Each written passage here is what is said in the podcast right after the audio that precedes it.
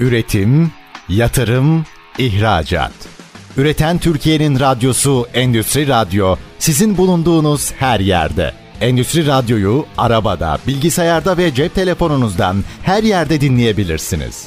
Endüstri Radyo.com Enerjisini üreten fabrikalar zirvesinin sunduğu Altuğ Karataş'la enerji programı başlıyor. ST Endüstri Radyo'dan Altuğ Karataş'la enerji programından sesimizin ulaştığı, bizi dinleyen herkese selamlarımızı iletiyoruz. Sağlıklı, huzurlu ama aynı zamanda enerjinizin bol olduğu bir gün diliyorum. Yine enerji konuşacağız programımızın isminde olduğu gibi hem de enerjinin çok geniş bir kısmını konuşacağız. Her zaman da belirtiyoruz enerji hayattır diyoruz. Enerji hayatınızın her anında var diyoruz. Enerji teknolojinin gelişimiyle birlikte yeni çağda bütün insanların ihtiyacı olan bir konu diyoruz ve hatta bu radyo yayınında size şu anda enerji sayesinde ilettiğimizde tekrar hatırlatıyoruz ve bugünkü konuğumuzu size tanıtmak istiyoruz. Bugün e, kiminle enerjiyi konuşacağız? Sayın Emin Danış, enerji uzmanı Emin Danış Bey ile konuşacağız. Emin Bey hoş geldiniz programımıza. Hoş bulduk Altı Bey, iyi yayınlar. Çok teşekkür ediyorum öncelikle programımıza katıldığınız için. Ben sizi tabii televizyonlarda ve bir takım mecralarda da yine enerji ile ilgili takip ediyorum. Sık sık bu konularda bilgilendirme yapan ve bu konunun uzmanı olan birisisiniz. Ama e, dinleyicilerimiz hani radyo tarafı ile ilgili her zaman bir klasik başlangıcımız var bizim. Ben öyle başlamak istiyorum. Bize Birazcık kendinizden, enerji sektöründeki tecrübelerinizden, şu anda profesyonel işinizden, varsa sivil toplumdaki görevleriniz birazcık bahsedebilir misiniz? Tabii ki Altu Bey. Ben e, yaklaşık benim 15 yıla yakın oldu enerji sektörüne başlayalı. Tabii enerji sektörü, ben mühendis köken değilim. Benim lisansım ve yüksek lisansım ekonomi üzerine. Tabii biraz mühendislik dışından geldiğiniz zaman enerji sektörü aslında çok da kolay değil. Çünkü özel yani mühendislik tarafında işte petrol, doğalgaza da baksanız, elektrik yenilenebilir baksanız ağırlıklı olarak tabii daha e, mühendislik ve daha teknik bir sektörden bahsediyoruz. Ama tabii enerji sektörü sadece bunlardan oluşmuyor. Enerji sektörünün finansman var. Enerji sektörünün içinde politika yapım süreçleri var biliyorsunuz. Sonuçta sizin enerji sektörü dediğiniz e, bizim e, sektör aslında sadece mühendislikten ya da altyapıdan oluşmuyor. Yani bugün Orta Doğu'daki gelişmelerde gördüğünüz gibi enerji dünya üzerinde dünya ekonomisine, dünya jeopolitiğine yön veren çok önemli bir emtia. Yani günümüz modern insan hayatının en önemli emtialarından biri değiliz beslenmeden sonra, gıdadan sonra. Niye? Çünkü enerji yoksa arabanızı bir yerden bir yere hareket ettiremiyorsunuz. Mutfağınızda yemeği pişiremiyorsunuz. Telefonunuzu şarj edemiyorsunuz. Ya da televizyon izleyemiyorsunuz. Yani evinizi aydınlatıp ısınamıyorsunuz kış aylarında. O yüzden enerji oldukça önemli bir emtia ki 2. Dünya Savaşı'nda zaten baktığınız zaman Japonya'nın bile 2. Dünya Savaşı'na girme nedenlerinden bir tanesi petroldür. Yani petrol e, tedariği sağlamaktır. Şimdi böyle olunca tabii ki enerjinin multidisipliner bir alan olması gerçeğiyle karşılaşıyorsunuz. Ben de tabii ekonomi okudum dediğim gibi. Ben enerjinin daha ilk başlarda doğal gaz ve petrol gibi biraz daha işin piyasa ve jeopolitik tarafındaydım uzun yıllar. Daha sonra tabii bakıyorsunuz işte sektör gelişiyor, Türkiye ekonomisi büyüyor, Türkiye'nin enerji talebi artıyor. Ve bunlara paralel olarak bunlarla birlikte tabii yenilenebilir, yeni teknolojiler, bir gidişat oldu. Tabii biz onların yanında bu e, alanları da koyduk yıllar içinde. Son bir buçuk yıldır da ben kendi danışmanlık şirketinden, Moben danışmanlık şirketiyle yine enerji sektöründe faaliyetlerine devam ediyoruz. Tabii burada aynı zamanda sektörde çeşitli sivil toplum kuruluşlarıyla da birlikte çalışıyoruz. Yine sektörümüzün önde gelen isimleriyle yani bunlar illa bir e, dernek çatısı altında değil. Yani sektörümüzün, ülkemizin gelişmesine katkı sunacak her ortamda, her çalışmanın içinde elimizden geldiğince katkı sağlamaya çalışıyoruz. Bu şekilde özetleyebilirim ben kısaca. Tabii katkı çok önemli. Özellikle Türkiye'nin son 15 yılda belki de enerji sektöründe çok ciddi atılımlar olduğunu hatta son 5-6 yılda daha da hızlı gittiğini söyleyebiliriz. Ben bu kapsamda onun için e, bazı gittiğim ben de seminerlerde ve ortamlarda hatta gençler de soruyor. Siz güzel bir örneksiniz bunun için. Enerji konusu sadece mühendislerin değil sizin e, yüksek lisansınız ve bitirdiğiniz bölüm ve branş olarak da baktığımız zaman finanstan ekonomiye kadar birçok kişiyi ilgilendiren bir konu. Şimdi ben sizin daha önce sektörde çalışmanız, tecrübenizle birlikte şöyle bir genel bir soru soracağım. Belki altını altlığını ayrıştırabiliriz daha sonra. Türkiye'nin enerji sektöründeki gelişmeleri özellikle son 20 yıldaki gelişmeleri nasıl görüyorsunuz? Yani sizden böyle bir özet istesek neredeydi, nereye geldi ve nasıl gidiyor bir yorumunuzu rica edeceğim. Aslında 6-5'im Türkiye'nin son enerjide 20 yılını özetlemek için Türkiye'nin biraz e, daha gerilerden yani 1950'lerden belki de başlamak gerekiyor. Çünkü Türkiye bildiğiniz üzere enerjide çok fazla kaynakları olan özellikle petrol, doğalgaz, kömür gibi bir ülke olmadı.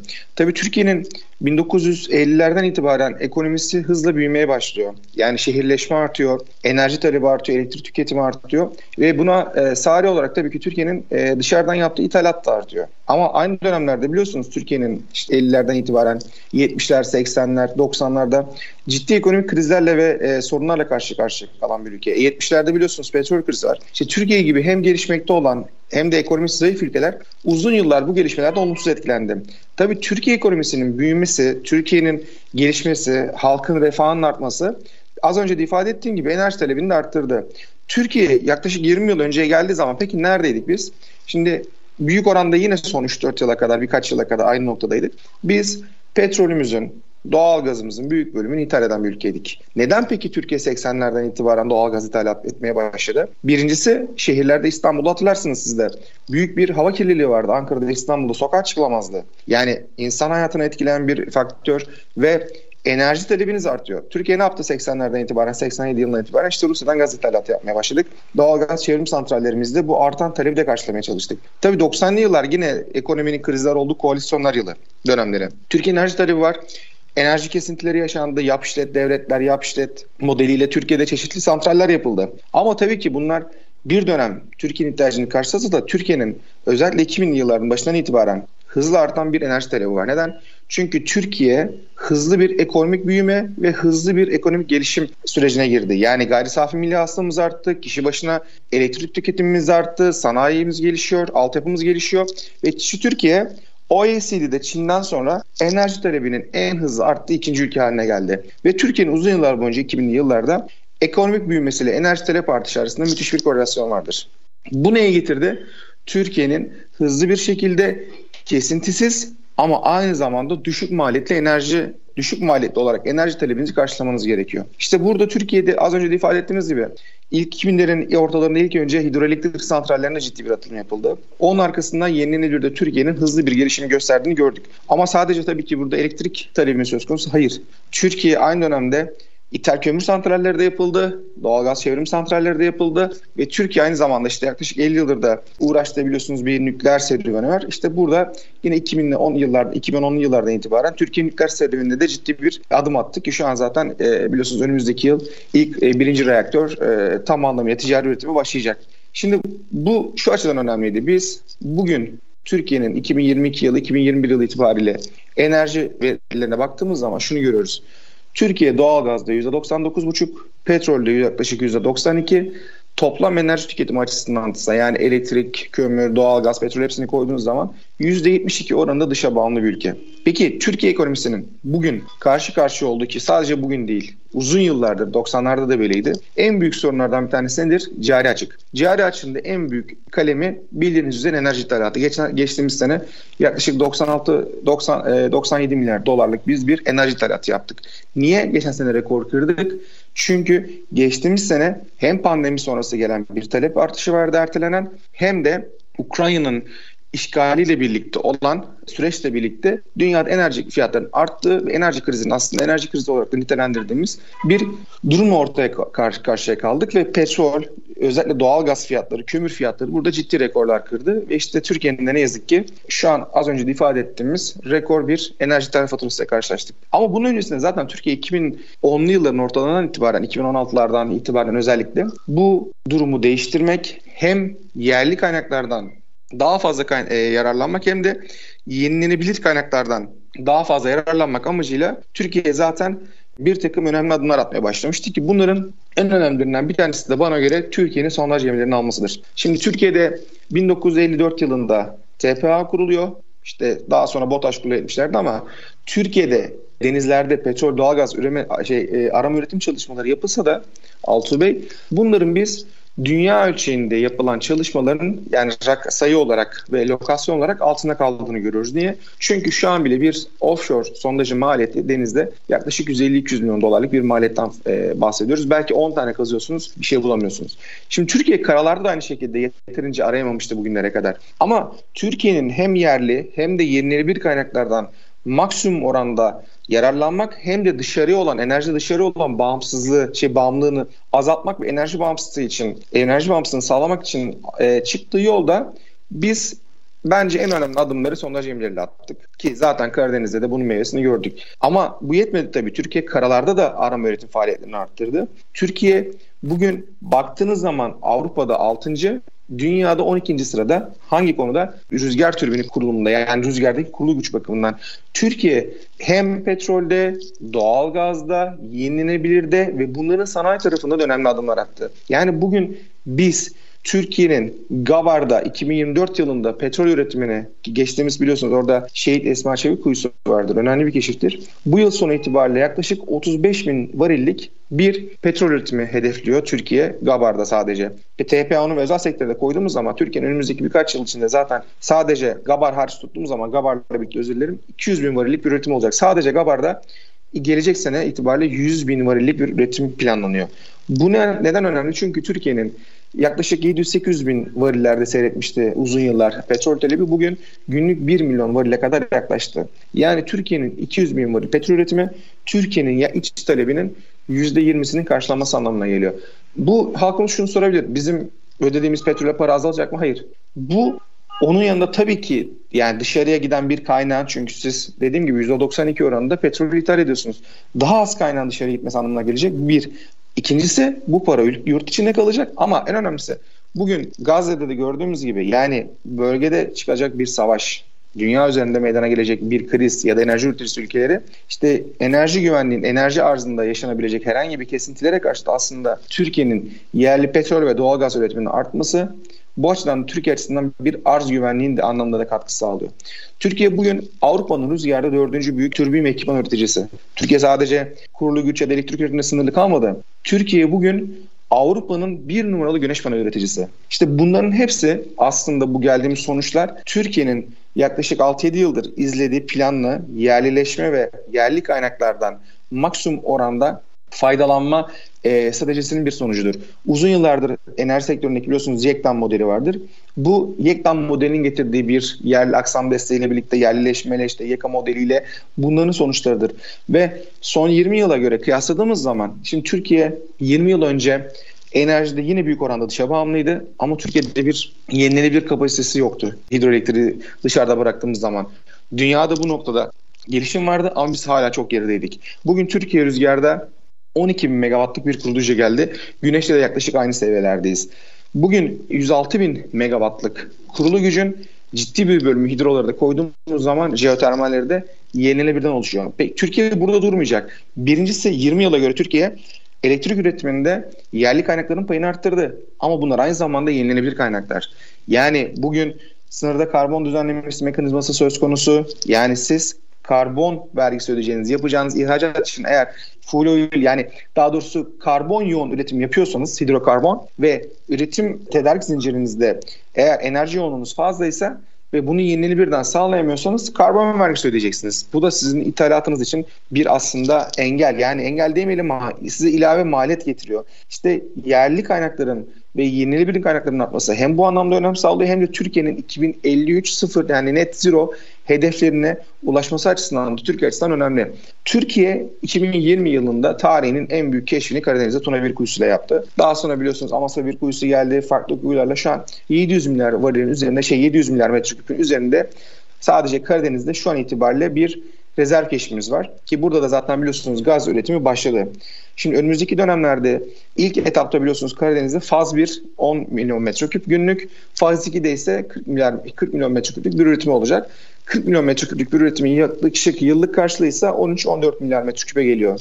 Tabii yeni keşiflerin olduğu sahalar var. Bunları da koyduğumuz zaman Türkiye'nin inşallah 2030'lara geldiğimiz zaman 2029'lara Karadeniz'de muhtemelen 20 ile 22 milyar 23 milyar metreküp seviyelerinde gaz üretmesinin ben e, o kuvvetle muhtemel olduğunu düşünüyorum kendi tahminlerime, öngörülerime göre.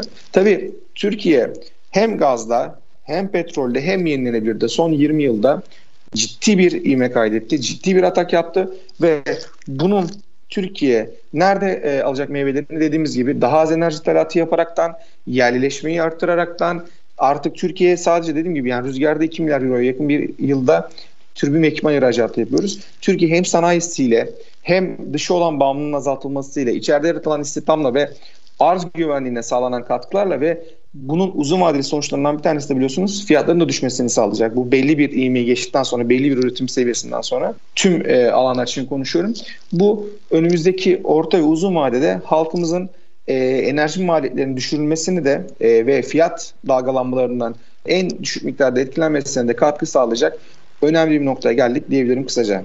Çok teşekkür ediyorum özellikle bu özet için. Şimdi tabii e, ilk bölüm bu güzel sohbetle böyle hızlı ilerledi. Son bir, bir buçuk dakikanın içindeyiz. Ben yenilenebilirle ilgili de e, şimdi dinleyicilerimizin içinde özellikle endüstri radyoda KOBİ e, ve KOBİ üstü orta ölçekli ve büyük endüstriyel kuruluşların beyaz ve mavi yaka ciddi ilgi gösteriyor e, endüstri radyoya ve onlara da belki bazı tevsiz tavsiyeler olacak genel yenilenebilir enerji ile ilgili ama onu ikinci bölüme bırakacağım. Çünkü ilk bölümün bu e, güzel sohbette sonuna doğru gelmiş durumdayız. Ama dediklerinizden şunu ben anlamış oluyorum. E, çok kısa bir özet yaparsak önemli olan arz güvenliği, özellikle son yıllarda dünyada çıkan krizlerde görülüyor ki sizin kesintisiz bir şekilde büyümeniz de devam ettiği için sanayiniz ve konutlar vatandaş için de sürekli enerjiye ihtiyacınız var. Avrupa'nın yaşadığı krizde ortada. E, dolayısıyla Türkiye'nin bulmuş olduğu kendi kaynakları birinci anlamda böyle önemli. İkincisi yaptığı üretim de bu açıdan önemli. Çünkü sizin dışa bağımlılığınızı azaltıyor. Maliyetten bağımsız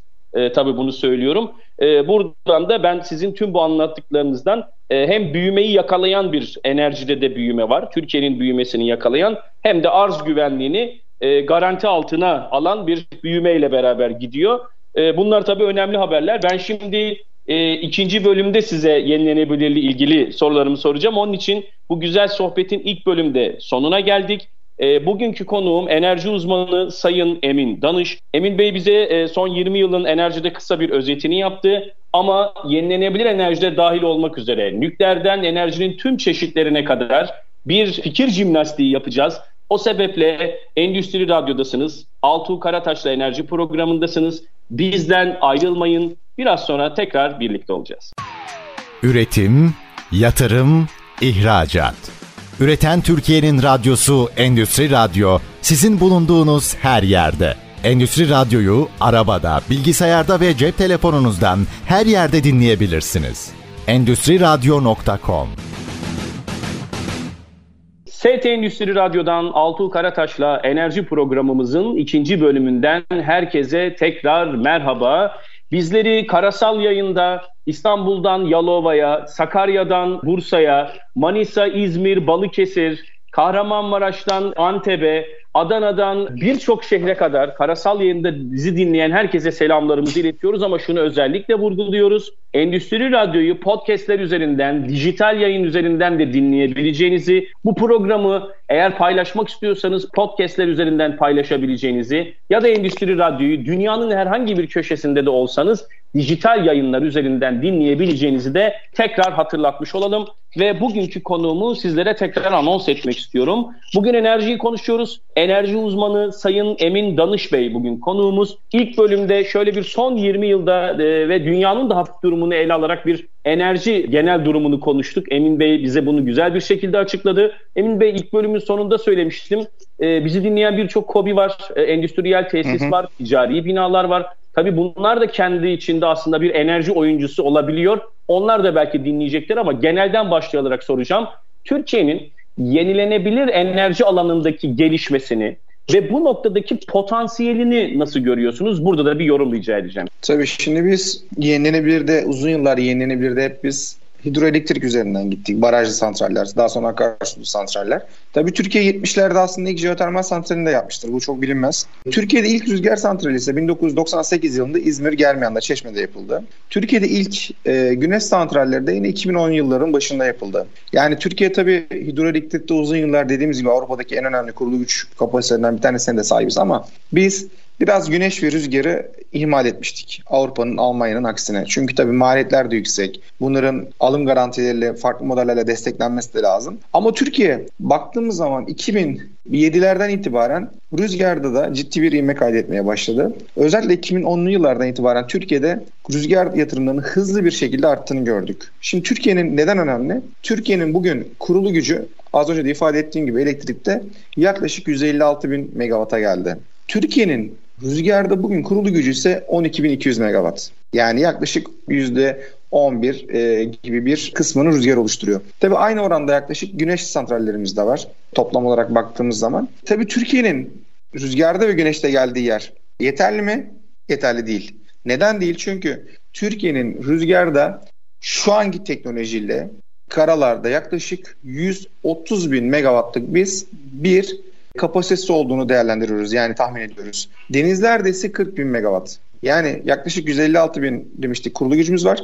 Sadece bunun neredeyse iki katına yakını Türkiye tek başına rüzgardan elde edebilecek bir e, şansa sahip. Özellikle batı bölgelerimizde. Tabii teknoloji arttıkça verimlilik arttıkça, türbin boyutları büyüdükçe bu kapasitenin de arttığını göreceğiz. Aynı şekilde güneşte de benzer bir durum söz konusu. Yani rüzgarda da yeni teknolojiler gelişiyor, yeni panel teknolojileri gelişiyor, verimlilik artıyor, güneş yatırımları artıyor. Türkiye'nin güneşte de çok ciddi bir kapasitesi mevcut. Ama tabii ki güneşle rüzgar arasında şöyle bir fark var. Güneşi ne yazık ki gün saatlerinde üretebiliyoruz. Güneş oldu ama rüzgar gece de üretebiliyoruz. Yani bu sistem dengesi açısından önemli. Yani çünkü elektriği depolayamıyordunuz uzun yıllar. Şimdi biliyorsunuz artık şebeke ölçeğinde elektrik depolamaları da e, yapılabiliyor.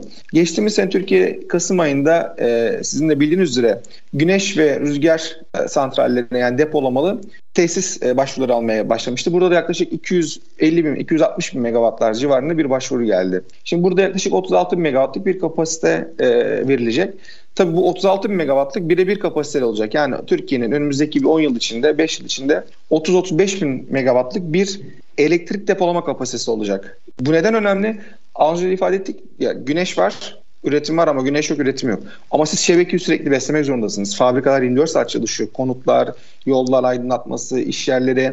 Ondan dolayı şimdi Türkiye rüzgarda ve güneşe ciddi bir kapasite sahip ama elektrik depolama ile birlikte Türkiye bunun şebekeye entegre edilmesi, sistem güvenliğinin sağlanması, bu şebeke ölçeğinde bu çünkü kapasiteye bağladıkça bunun yönetimi de zorlanıyor. Frekansa dalgalanma yaratıyor.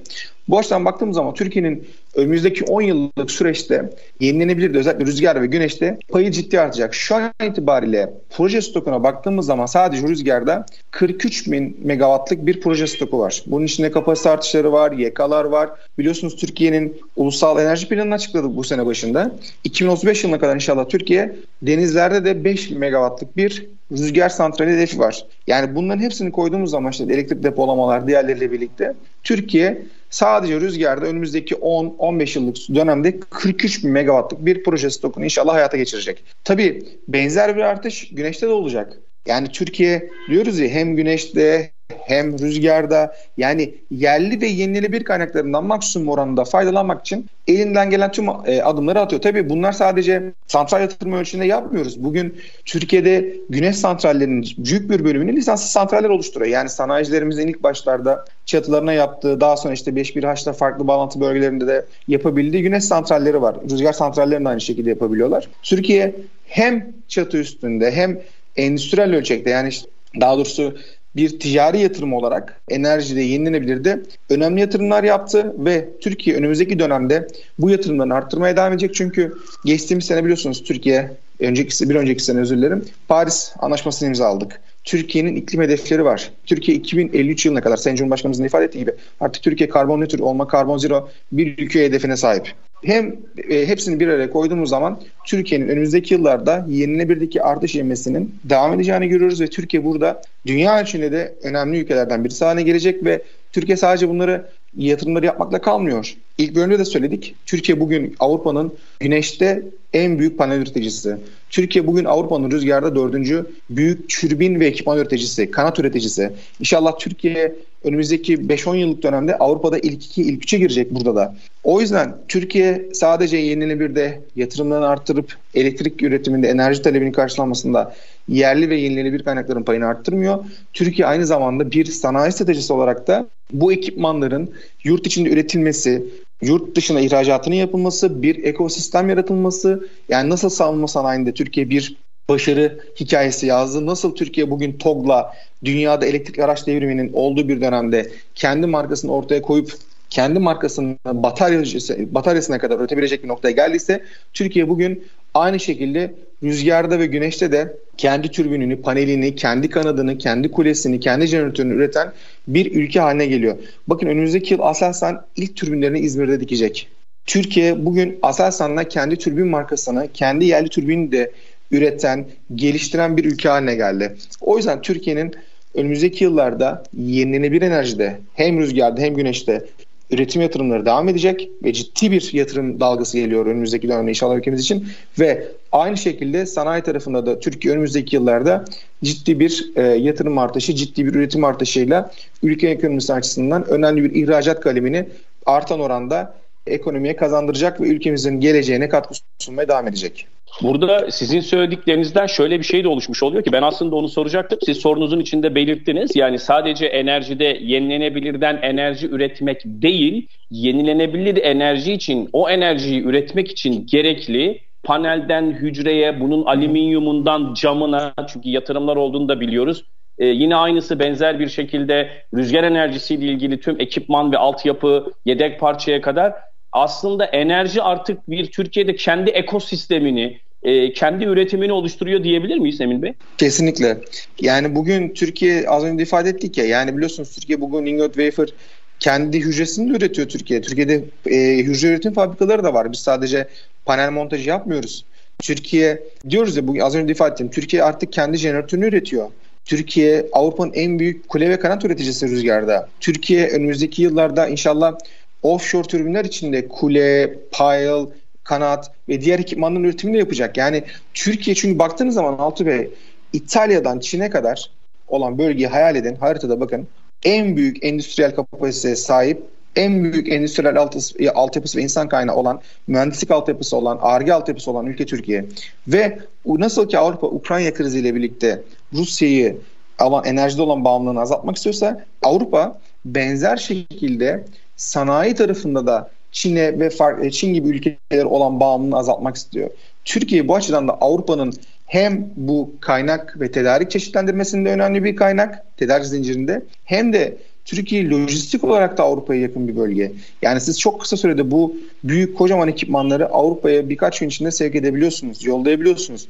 Esnekliğiniz var, lojistik avantajınız var ve dediğimiz gibi yani Çin'le ya da Rusya ile olan jeopolitik gerilimleri de göz önüne aldığınız zaman Türkiye aslında Avrupa içinde çok büyük bir iş ortağı. Yani Türkiye Gümrük Birliği üyesi ama ne yazık ki baktığınız zaman Avrupa'nın Türkiye'ye karşı uzun yıllardır ne yazık ki 200'lü bir politikasını görüyoruz. Ama Avrupa'nın da aslında baktığınız zaman şu an yaşadığı krizlerin sanayide, e, enerjide çözümü Türkiye ile işbirliğinden geçiyor. O yüzden Türkiye'nin rüzgarda ve güneşte yaptığı yatırımların meyveleri dedik ya sanayide ortaya çıkıyor, yerleşmenin ortaya çıkıyor. Aslında bu Avrupa içinde uzun vadede önemli bir işbirliği, önemli bir alternatif, önemli bir yeni bir kaynak, yeni bir e, alternatif yaratma açısından da Avrupa Birliği açısından da çok önemli bir rol oynayacak bir paydaş, bir aktör olarak Türkiye öne çıkartıyor Avrupa ve tüm bölge için. Burada siz şimdi depolamalıya da çok güzel bir parantez açtınız orada. Evet e, yatırımcılar şu an depolamalı e, yenilenebilir enerji ile ilgili başvurularını yaptılar. 270 bin megawatt başvuru gerçekten yaklaşık 105 bin megawattlık kurulu gücümüze bakınca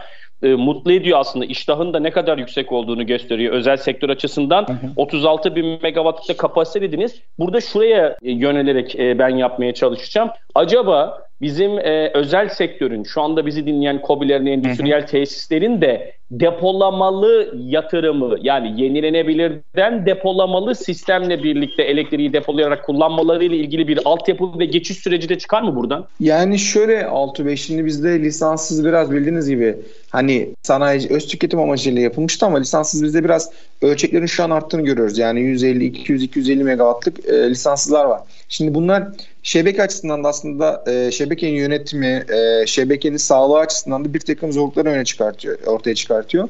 Şimdi tabii burada e, depolamalı yatırımlar yapılıyor ama bunların yan hizmetlerden işte farklı gelir yaratacak geri kalemleriyle finansmanın ve fizibilitesini sağlanması gerekiyor. Şimdi lisanssız yani daha doğrusu sanayici açısından baktığımız zaman sanayicimizin zaten biliyorsunuz bir dengeleme yükümlülüğü yok. Yani ürettiği elektriği şebekeye veriyor. ihtiyacı olan elektriği şebekeden çekiyor. Orada e, avantajı ne sanayicinin? Sanayici gün içinde belki 100 birim elektrik üretiyor ama tüketimi 60. Ama 40'ını şebekeye mesela fazla veriyor. Ama gece 40'ı alıyor tekrar gün içindeki tüketimi gece yüksekse. Ama gece üretim yok. Şimdi bu şebekede onlar arasında aslında bir şey sağlıyor. Bir e, esneklik sağlıyor. Niye? Dediğim gibi yükümlülüğü yok. Ayın sonunda günün sonunda baktığınız zaman siz ne kadar ürettiniz ne kadar tükettiniz masraflaşıyorsunuz. Eğer fazla tükettiyseniz parasını veriyorsunuz. Az tükettiyseniz üretiminiz fazlaysa da üzerine bel, işte belirlenen bir formülasyonla para alıyorsunuz. Şimdi bu neden önemli? Bu şu açıdan önemli. Yani burada şebeke açısından, sanayi açısından bir esneklik var. Ama bu nereye kadar gidecek bu modelle? Belki önümüzdeki dönemlerde bizde zaten hani bu da çok konuşulan bir şey. PPA dediğimiz yani e, ikili anlaşmalarla, tedarik anlaşmalarıyla, YETA'da diyoruz bunu. Biz buna yeni bir enerji tedarik anlaşmaları. 10-15 yıllık yani sanayici sanayiciliğini yapacak bunun enerji tarafını yatırımını enerji yatırımcısı alacak. Yani herkes e, bildiği işi yapacak. PPA modelinin önümüzdeki dönemde Türkiye ile hayata geçmesini sağlayabilirsek işte dediğiniz zaman belki bu model o zaman Türkiye açısından da feasible olacak. Çünkü sanayici tükettiğini tüketecek. Geri kalan miktarı da şebekeye vermek yerine depolamaya alacak deposuna ihtiyacının talebin olduğu dönemlerde bunu buradan e, kullanacak. Hatta bunu şu esnekliği de sağlayacak. Elektrik kesintisi biliyorsunuz elektrik, doğal gaz, petrol bunların hepsi e, iklimsel koşullar açık, e, etkenleri açıktır.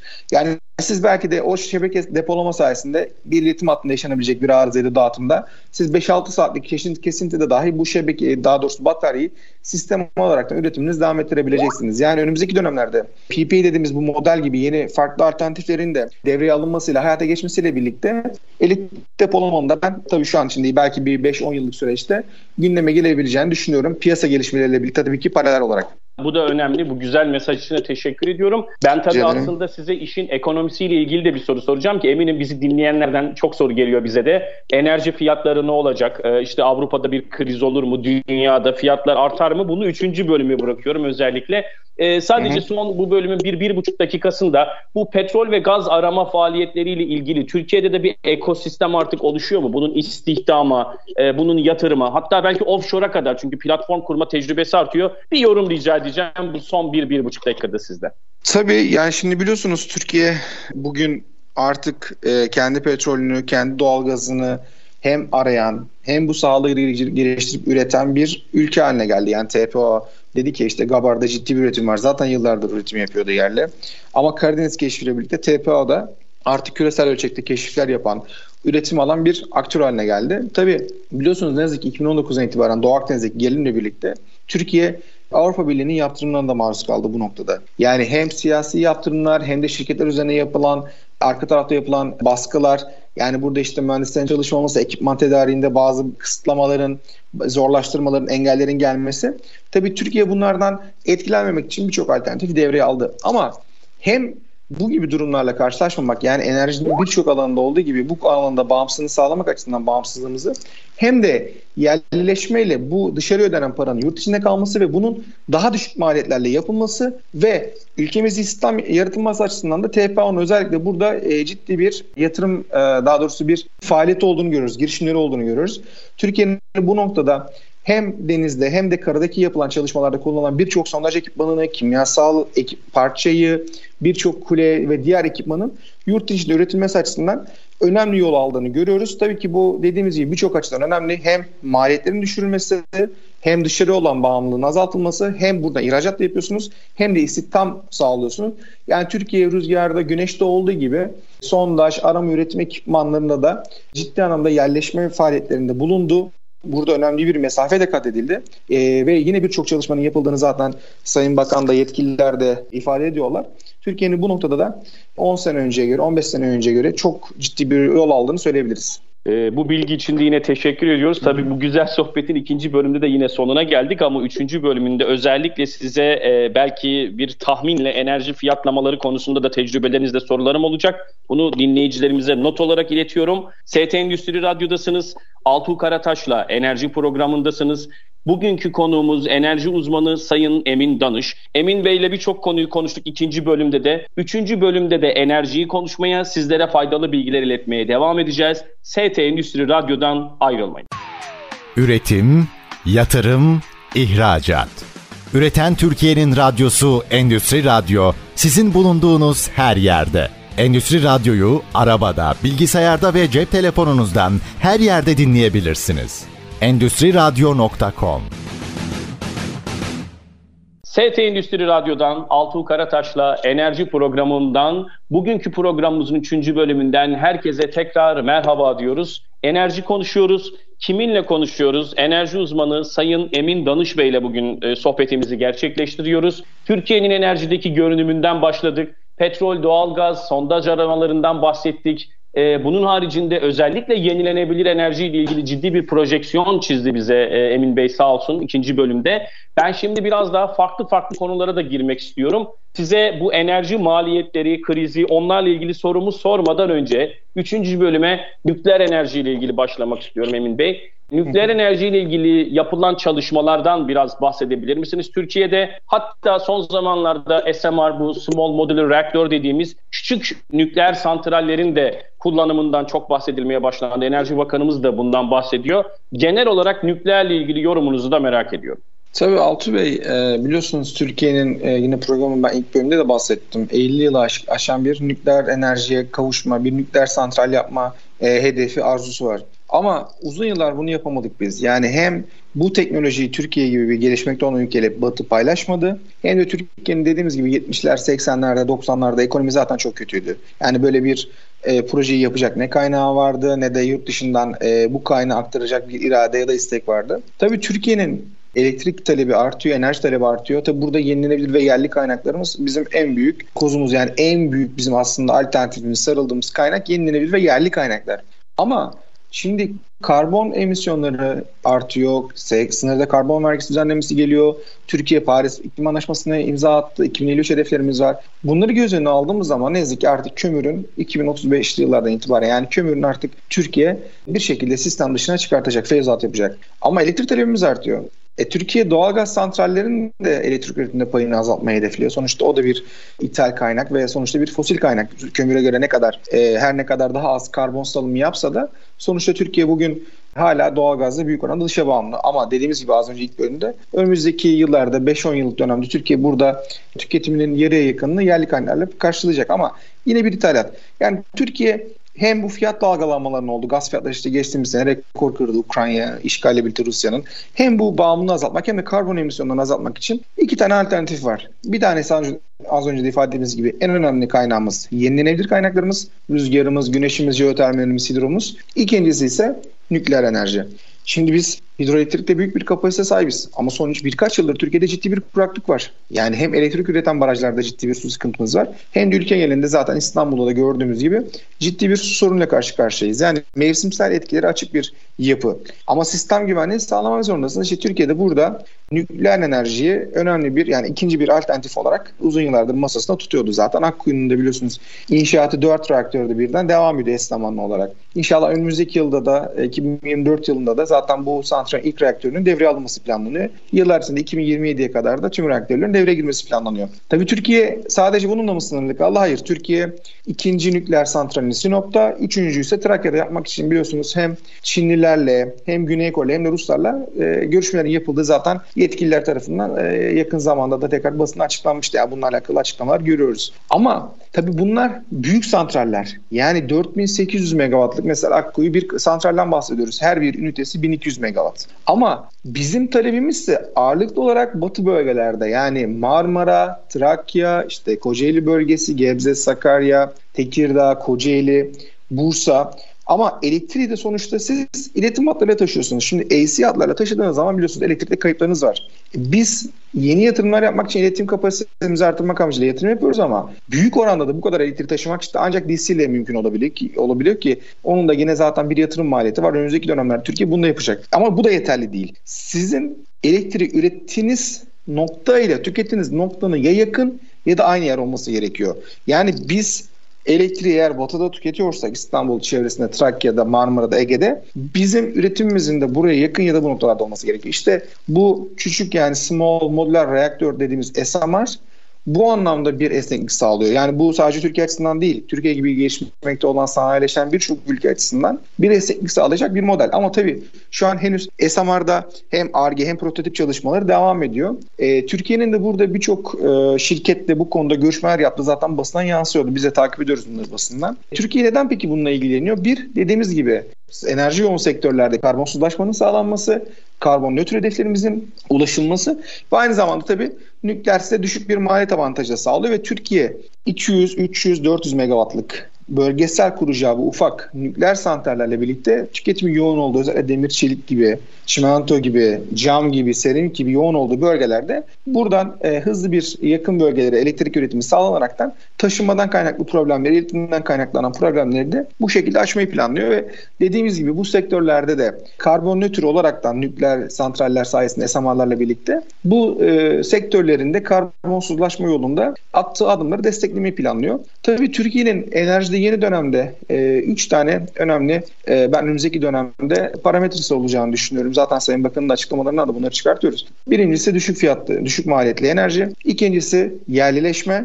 Üçüncüsü de zaten bildiğiniz gibi yine finansmanı bu projelerin kendilerinin getirmesi. Şimdi biz nasıl ki rüzgarda, güneşte ve petrol endüstrisinde ciddi bir yerleşme sağladık. Türkiye tabii nükleerde de aynısını yapmaya çalışıyor. Yani hem kendi insan kaynağını yetiştirmeye çalışıyor e, Akkuyu projesinde hem orada Türk şirketlerin müteahhitlik ve ekipman üretiminde maksimum oranda yer almasını sağlıyor. İkinci ve üçüncü nükleer santrallerde inşallah bunların arttığını göreceğiz zaten. Türk sanayisinin e, daha fazla yer alarak ama tabii SMR daha yeni gelişen bir sektör. Türkiye'nin burada sanayi altyapısıyla, mühendisleriyle, şirketleriyle daha büyük oranda, daha ciddi e, yüzdelerle yer almasını savunma sanayinde olduğu gibi belki offset yükümlülüklerinde olduğu gibi Türkiye sağlayabilir. Yani SMR'ın Türkiye açısından böyle bir avantajı da olabilecek. Türk sanayi sektörü, müteahhit e, sektörü açısından e, burada edinilecek tecrübeler, belki önümüzdeki yıllarda Türkiye'nin kendi markasını çıkarması da veya da yabancı ortaklıklarla ve bunların yurt dışında yapacağı işbirlikleri de Türkiye açısından bir katma değer, bir ihracat kalemi de yaratabilecektir. Ama az önce de ifade ettiğimiz gibi Türkiye burada SMR tarafında da önemli yol aldı. Zaten basından yansıyor. Ama Türkiye'nin 2020'lerin sonlarına itibaren burada da ben ciddi bir adım atması yani 2030'larda ben Türkiye'nin SMR'larda da dünyada ilk SMR'ları devreye alan ciddi anlamda santrallerle birden çok sayıda ülkeler arasında yer alacağını düşünüyorum. O açıdan Türkiye'nin az önce ifade ettiğimiz gibi hem dışarı olan bağımlılığın azaltılması hem de karbon salımının düşürülmesinde e, yenilenebilir enerji kaynaklarından sonra Türkiye'nin önümüzdeki 30 yıllık dönemde, önümüzdeki 20-25 yıllık dönemde öne çıkan alternatiflerden bir tanesinde nükleer santraller olacağını söyleyebiliriz. Şimdi burada tabii bir takım böyle geleceğe yönelik siz projeksiyonları da çizdiniz. Ben burada günümüzle ilgili de bir soru sormak istiyorum. Bizi dinleyenler arasında e, tabii vatandaşa uygulanan sübvanse elektrik fiyatları, ticaret taneleri uygulanan yine sübvanse elektrik ve doğalgaz fiyatları diyelim hatta. Bunlar bir gerçeklik önümüzde duruyor ama sanayi tarafında ise özellikle doğalgazla ilgili bir serbest piyasa var ve artışlar bazen geçen yıl bu Ukrayna-Rusya savaşıyla birlikte çok ciddi rakamlara çıkmıştı. Burada bir sorum olacak. Eminim insanlar merak ediyordur. Bu soru bize de geliyor. Sizin tecrübenizle bu yıl Avrupa Birliği tarafında bir enerjiyle ilgili bir kriz ya da enerjide yetersizlik bekliyor musunuz? Çünkü bu yetersizlik talebi arttırıyor. Talep olunca fiyatlar yukarıya çıkıyor ve e, şu an e, 11-12 liralar civarında e, doğal gaz fiyatları e, böyle bir değişim olursa siz 2024 yılında özellikle doğal gaz ve elektrik ilgili yüksek fiyatlar, maliyetler bekliyor musunuz? Şimdi güzel e, güzel bir noktaya değindiniz. Geçtiğimiz yıl biliyorsunuz e, Avrupa Birliği açısından çok zor geçmesi beklenen bir yıldı. Aslında zor da geçti. Neden zor geçti? Çünkü Avrupa doğalgazda doğalgaz ithalatının yaklaşık %40'ını 45'ini Rusya'dan yapıyordu uzun yıllardır. 2021 verilerine baktığımız zaman. Ve aynı şekilde Avrupa Toplam tüketimde de büyük oranda Rusya'ya bağımlıydı yine %40-45 oranında. Tabii bu bağımlılığın bir gecede, bir anda, bir yılda düşürülmesi söz konusu değil. Neden değil? Çünkü altyapınız ona göre dizayn edilmiş, gaz giriş noktalarınız ona göre dizayn edilmiş ve kaynak çeşitlendirmeniz ona göre yapılmış. Yani Avrupa nasıl nereden gaz alıyor baktığınız zaman?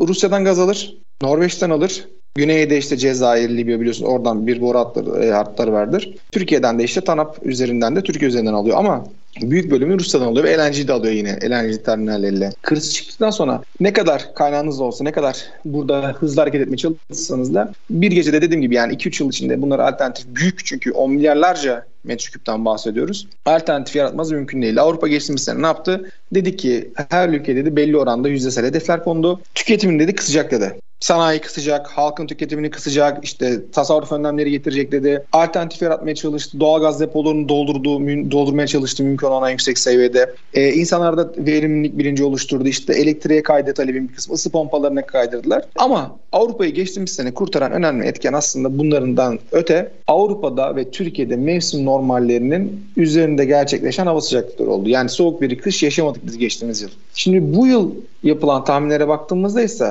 mevsim normallerinde ve biraz altında bir kış olacağı söyleniyor. Tabii ilk başlarda yazın yapılan tahminler daha soğuk bir kış olacağını işaret ediyordu ama şu an görünen mevsim normallerine yakın, mevsim normalleri ortalamasında ve biraz altında olacağını ama tabii belli bölgelerde belki de yine daha altında da gerçekleşebilir. Şimdi bu tüketimin tasarruf önlemleri ve hedeflere rağmen artmasını beraberine getirecek. Şimdi Avrupa'da biliyorsunuz şu an %99 küsurlarda doğalgaz depoları tarihin en yüksek doluluk oranı ulaştı.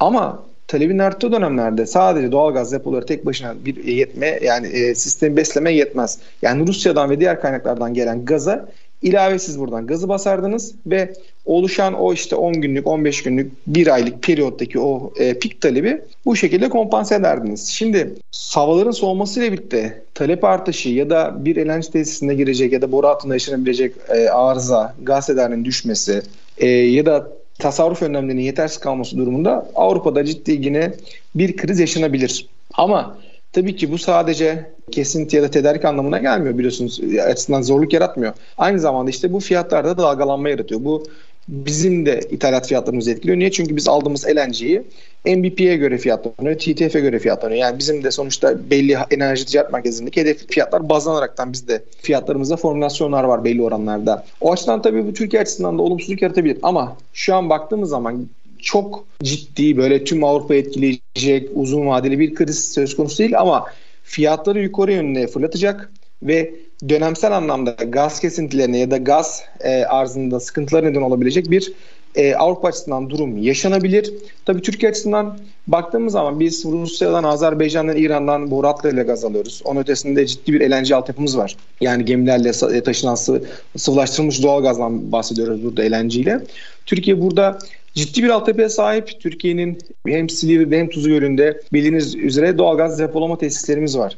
Ve burada da hedefimiz 10 milyar metreküpe ulaşılması ve toplam tüketimin %20'sini karşılayacak bir miktarın Tuz Gölü ve Silivri yeraltı depolarımızda depolanması hedefini. Burada da zaten ciddi çalışmalar yapıldı. Geçtiğimiz sene e, yine Kasım ayında Silivri deposu e, faaliyete alınmıştı. E, ikinci faz daha doğrusu kapasite artışı yapılmıştı orada. Sayın Cumhurbaşkanı yapmıştı açılışını. Tuz Gölü'nde de faaliyetler devam ediyor benzer şekilde. Türkiye hem farklı kaynak çeşitlendirmesini sağlaması, LNG, gelişmiş LNG altyapısı, e, her yıl e, hızla artan depolama kapasitesiyle birlikte bu e, gelişmelerden en düşük oranda etkilenecek ülkelerin başında geliyor. Hatta hiç etkilenmeyecek. O açıdan Türkiye'nin Avrupa'daki bu gaz krizine, enerji krizine fiyatlardaki artışı saymazsak ayrıştığını ve daha az etkilenecek. Bu anlamda kendisini en e, yüksek seviyede güvence altına almış ülkelerden oldu, birisi olduğunu söyleyebiliriz. Evet önemli bir konu. E, çünkü enerjide en önemli şey arz güvenliği. Fiyat tabii ki Hı-hı. önemli maliyetlerinizi etkiliyor ama en pahalı enerji olmayan enerjidir. Bunu da hep söylüyoruz. Dolayısıyla burada süreklilik ve arz güvenliğine de tekrar vurgu yapmış oldunuz. Şimdi programımızın artık e, sonuna gel geliyoruz. Son iki dakikamız. Ben size hı hı. bu dünyada enerjideki değişimle birlikte de sorumu soracağım. Bu elektrifikasyon konusu, her şeyin elektriğe doğru gitmesi bu konuda e, ulaşımdan, altyapıdan, fabrikalara, evlerimize kadar bununla ilgili geleceğin enerjisi, elektrifikasyonla ilgili neler söyleyebileceksiniz? Programın sonuna böyle gidelim. Sevaltı Bey bugün e, dünya son 5 yıllık döneme baktığımız zaman en çok konuşulan enerjideki kelimelerden bir tanesi enerji dönüşümü. Ama Sayın Bakan'ın da ifade ettiği gibi, Sayın Enerji Tabii Kaynaklar Bakanımız Alparslan Bayraktar'ın da ifade ettiği gibi aslında bu dönüşümün tek başına olması yeterli değil. Akıllı bir dönüşüm olması gerekiyor Sayın Bakan'ın da ifade ettiği gibi. Yani akıllı dönüşümden kastımız piyasa gerçeklerinin, dünya ekonomisinin gerçeklerinin, gerçekleri birlikte onlarla paralel olarak bir planlama yapılması gerekli. Yani bundan kastımız şu, siz sadece hedefleri koymanız yetmez. Aynı zamanda bu hedefleri piyasa gerçekleri, dünya ekonomisinin rasyonelitesiyle birlikte hayata geçirmeniz gerekiyor. O açıdan bugün Türkiye'de ve dünyada yaşanan dönüşümün bu gerçeklerle uyumlu olması gerekiyor. Burada tabii elektrikli araçlar önemli bir faktör, önemli bir bu değişimdeki aktörlerden bir tanesi. Çünkü artık petrolle ve gazla gelişen endüstriyi nasıl ki santralleri artık kömür santrallerini, gaz santrallerini bir kenara bırakıyoruz. Artık içten yanmalı motorları da bir tarafa bırakıp elektrikli ve önümüzdeki biliyorsunuz aynı, aynı zamanda hidrojen yani fuel cell dediğimiz hidrojenle çalışan arabalarla da ilgili biliyorsunuz ciddi çalışmalar var. Artık bir mobil e, elektrifikasyon, bir mobilitede de bir trend değişiminin olduğunu görüyoruz.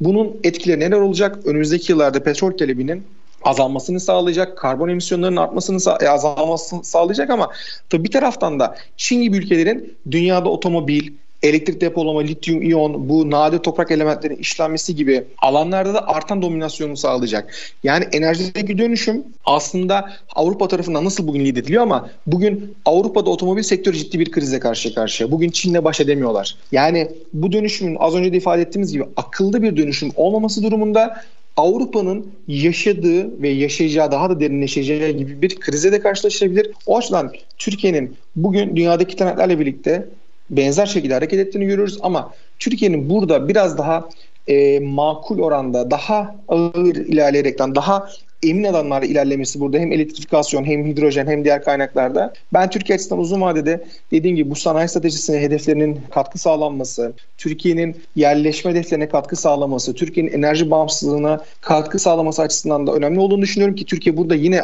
ilk başlarda ifade ettik ilk bölümde TOG gibi bir marka yarattı en doğru bence zamandı bu. Türkiye bakın kendi bataryasını üretiyor işte Pomega Ankara'da yapıyor. Yine TOK kendi e, bataryasını üretecek. E, orada da biliyorsunuz Gemlik'te bunun fabrika yatırımı yapılıyor.